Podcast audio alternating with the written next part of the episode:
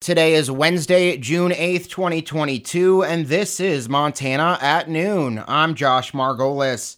Let's take a look at your Weather Command forecast. But first, I promised yesterday we'd get to it once we had the full reports available. Let's look at rainfall reports. This spans the time from midnight on the morning of June 3rd to 9 p.m. last evening. However, I'm sure there are some areas that got over 2 inches of precipitation, but at the airport, the official measurement 1.97 inches. Malta 1.89 inches. The Fort Belknap measuring site officially 1.41 inches. Lewistown 1.06 inches. Glasgow 0.78 inches. Cut Bank 0.38 inches. Great Falls 0.29 and White Sulphur Springs 0.59. So much needed rain across the High Line, especially where it was needed most. As for that forecast, for the rest of your Wednesday, warmer and mostly cloudy, high 70 to 75, southeast winds 5 to 15 miles an hour. Tonight, mostly cloudy, 20% chance of rain showers in the evening. Lows around 50, south winds up to 10. Thursday, partly cloudy, high 75 to 80, west winds 5 to 15. Thursday night, partly cloudy in the evening, becoming mostly cloudy, lows 50 to 55. Southwest winds 5 to 10. Friday, windy and mostly cloudy, highs 80 to 85, southwest winds 5 to 15, increasing to west 25 to 35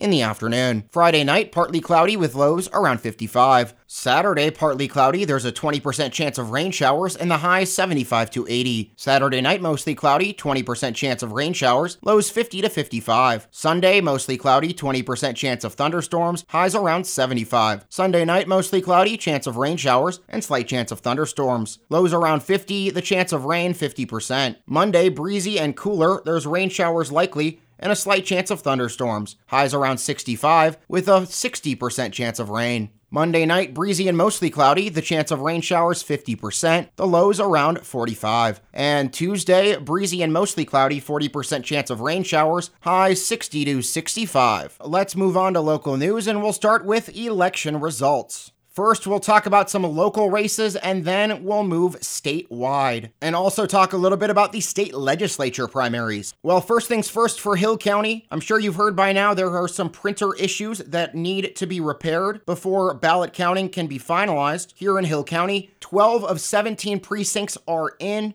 for Hill County, but five remain outstanding in the contested races right now. The clerk and recorder race among Democrats, Lexis Dixon leading Tina Louise Salazar 555 to 306 in that one. But because of those outstanding precincts, we're also unable to call the State Senate District 14 race between incumbent Russ Tempel and Steve Chvilicek in the Republican primary. Currently, Russ Tempel, the incumbent, leads Chvilicek by 314 votes, 1946 to 1632. But we're going to wait to call that race until the final precinct results are in for those two outstanding precincts. As soon as we get final results for Hill County, we'll pass them along right to you. But us and the clerk and recorder's office, we all appreciate your patience as they work through this issue. Moving on to Blaine County, there will be a new county commissioner as the Republican primary for District 2 saw Shane Fox take down fellow Republican Frank DePriest 372 to 152. Fox will face off against Todd A. Jorgensen, the Democrat, in the general election. The other big issue on the ballot in Blaine County a local option marijuana tax of 3% for medical and recreational marijuana sales. It passed overwhelmingly 823 to 193. It will take effect September 1st. Over in Liberty County, there were two races we were closely following. One was the Republican primary for county sheriff. Nick Erickson took that one, the incumbent, 474 votes compared to 236 for Darby Wentworth and 153 for Jim Hofer. He will be unopposed, Will Erickson, in the general. There is also a county ballot initiative to continue funding senior citizen services like delivered meals. That passed passed overwhelmingly 643 to 156. Over in Chouteau County, the one contested race we were following, District Number 2 County Commissioner primary, Republican Clay Real, the incumbent, held on 680 to 534 votes for Dan Worth. He'll be unopposed come the general election.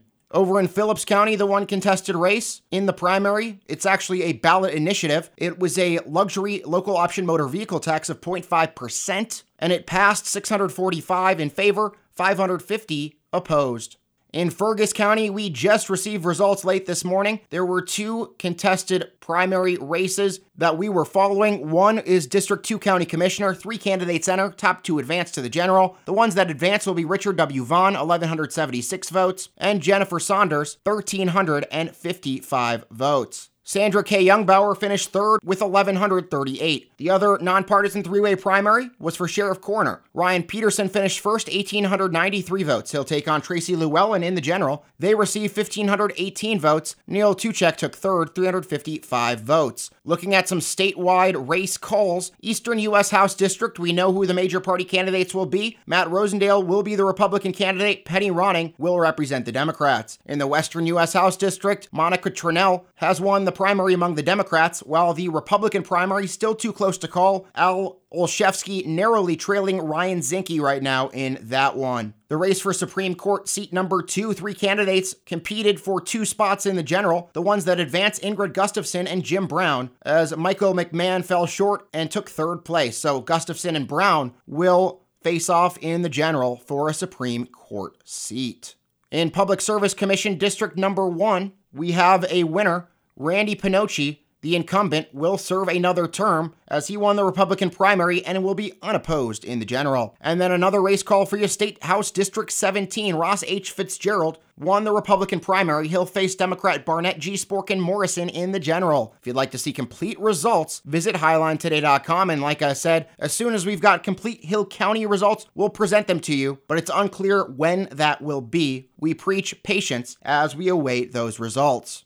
In other local news, the Havre City Council convened Monday evening for their regular monthly meeting and approved several ordinance changes regarding trailers and recreational vehicles on first reading. One ordinance states that trailers cannot be parked on any public street, avenue, boulevard, or other right of way for more than 72 hours in any consecutive seven day period unless they have a special permit. Another of the ordinances puts in place setback requirements for trailers and RVs and prohibits people from using campers or RVs stored on residential property for living or sleeping purposes for more than five consecutive days. Ordinance changes must be approved twice twice before being enacted. They take effect 30 days after final vote, and that final vote is expected to come at the council's July 5th meeting. Note the special date there, July 5th. It's a Tuesday, as Monday will be a federal holiday next month, the July 4th, of course. If you'd like to take a look at the ordinances, we've got copies of them available if you check out the full story on our website, highlinetoday.com.